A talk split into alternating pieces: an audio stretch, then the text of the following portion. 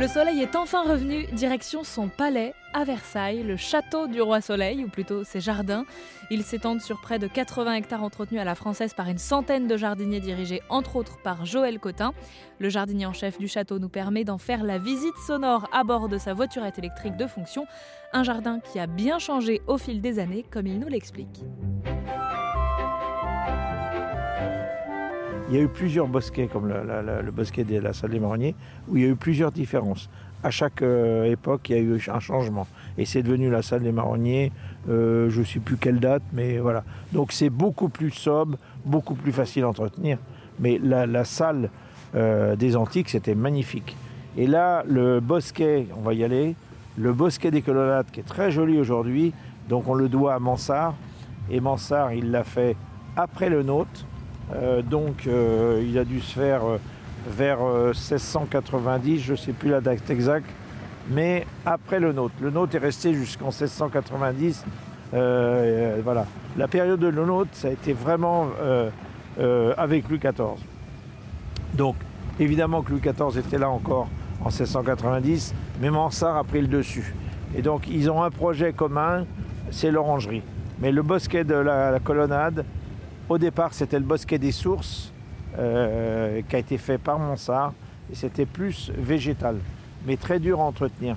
Et donc après, on est, bos- on est passé avec Mansart un bosquet beaucoup plus minéral. il est incroyable. Ah, celui-là, il est beau. Alors là, vous avez, vous avez euh, l'enlèvement de la proserpine au milieu, mais qui est une réplique qu'on a posée en 89.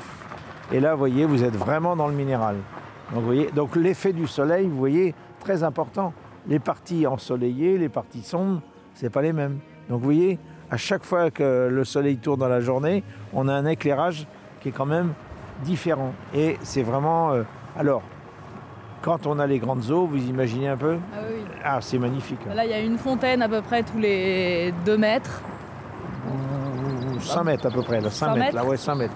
Et donc, euh, ça, J'ai pas du tout le compas dans l'œil. Non, non, 5 mètres. Et donc, on a les gels, là. Voilà. Et ça, c'est les fontainiers qui, règlent ça. Mais le jardinier, lui, pour que ça soit beau, il faut qu'il l'entretienne tous les jours. Donc là, c'est l'équipe de la tonne avec euh, Thibaut. Il passe tout le temps nettoyer et tout. Il faut que ça soit un ensemble.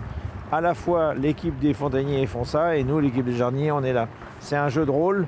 Et on a après bah, tous les autres acteurs du domaine. Euh, ça peut être les surveillants et tout, qui font leur boulot aussi de garder le parc et tout. Donc c'est tout le temps, tout le temps, tout le temps entretenu par tout le monde. Là, on est en train de tourner en rond sur cette espèce de, place. hein. hein. Ouais, c'est hein. même une place Ouais. avec euh, une statue au milieu et tout autour des arches en marbre. Qu'est-ce Marbre que- différents des marbres de, des Pyrénées là. Vous voyez, le marbre gris et le marbre rose, c'est des marbres des Pyrénées. Alors je ne suis pas très spécialiste. Et le marbre de Carrare au-dessus qui vient d'Italie. Et on a les pots à feu, c'est magnifique. Et vous voyez, là par contre, on a des herbes qui poussent entre les joints. Ça, c'est pas bon. Donc ça, il faut qu'on intervienne. Vous voyez ça, il faut qu'on y revienne parce que ça, c'est le truc, ça fait du déjointement. Et vous voyez. Donc vous voyez, il faut avoir toujours l'aspect, l'œil euh, Toujours l'œil partout, même en l'air. tout, tout, tout, tout le temps.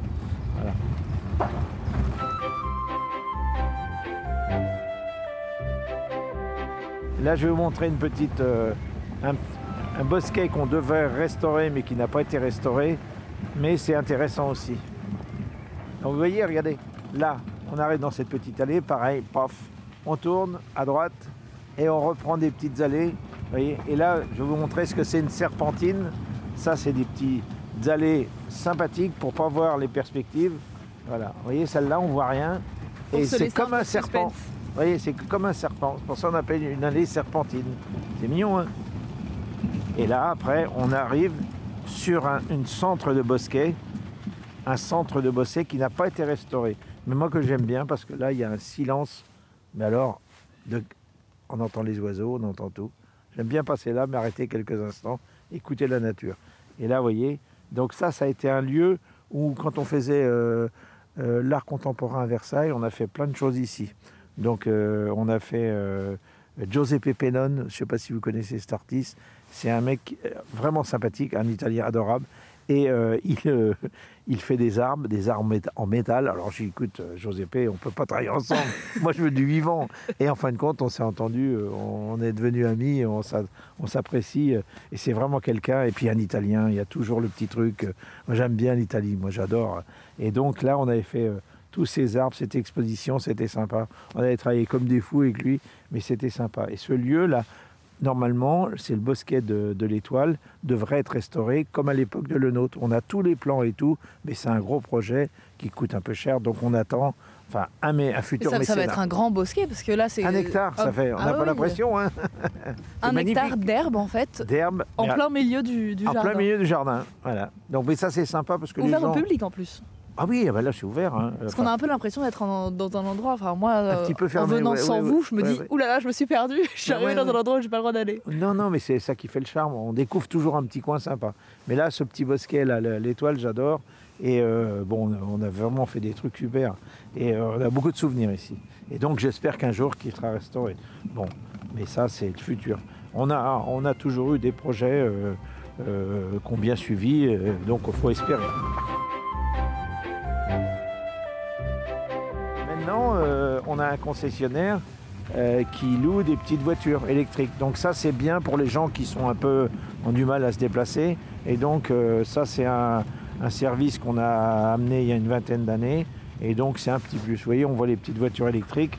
Donc ça, c'est bien et ça déplace. Ça permet aux gens de découvrir plus rapidement le jardin et, et de passer plus de temps au château. Parce que Parce que j'imagine qu'il y a des qu'il y a des bosquets qui sont très rarement visités, tellement ils sont peut-être un peu loin Bah, de là, l'entrée. le, le bosquet de l'étoile, le- très peu visité. hein. Bon, c'est pour ça. Mais euh, moi, je trouve, bah, quand il sera restauré, à chaque fois, on met. euh, voilà, là, on a le bosquet des dômes. Donc, vous voyez, des kilomètres de treillage, des kilomètres de taille, des kilomètres de charmille. Donc, vous voyez. Donc, vous voyez, on n'est pas à jour partout, on a des petits trous dans les treillages. hein. Donc, il faudra qu'on revienne, hein, vous voyez. voilà, le bosquet des dômes, charmant comme tout. Et là, euh, alors là, l'eau qui coule, euh, la fontainerie qui coule sur le, les margelles, vous voyez en bas, c'est magnifique. Faut venir voir ça, c'est magnifique. Et vous voyez les statues cachées euh, derrière, vous voyez. Donc c'est sympa. Et là, il y avait des petits pavillons à l'époque. Donc là, il y a un projet de restauration. Donc c'est sympa aussi, si ça se fait. De toute façon, ici à Versailles, on n'arrête jamais de. On finit un truc, hop, il y en a 10 qui arrivent derrière. On refait les 10, il y en a encore 10 qui arrivent derrière. Il y en a sur les près de 80 hectares dédiés au jardin à la française sur le parc du château de Versailles. Mais comment devient-on jardinier du château? Joël Cotin répond à cette question très bientôt sur l'antenne d'Airzen Radio.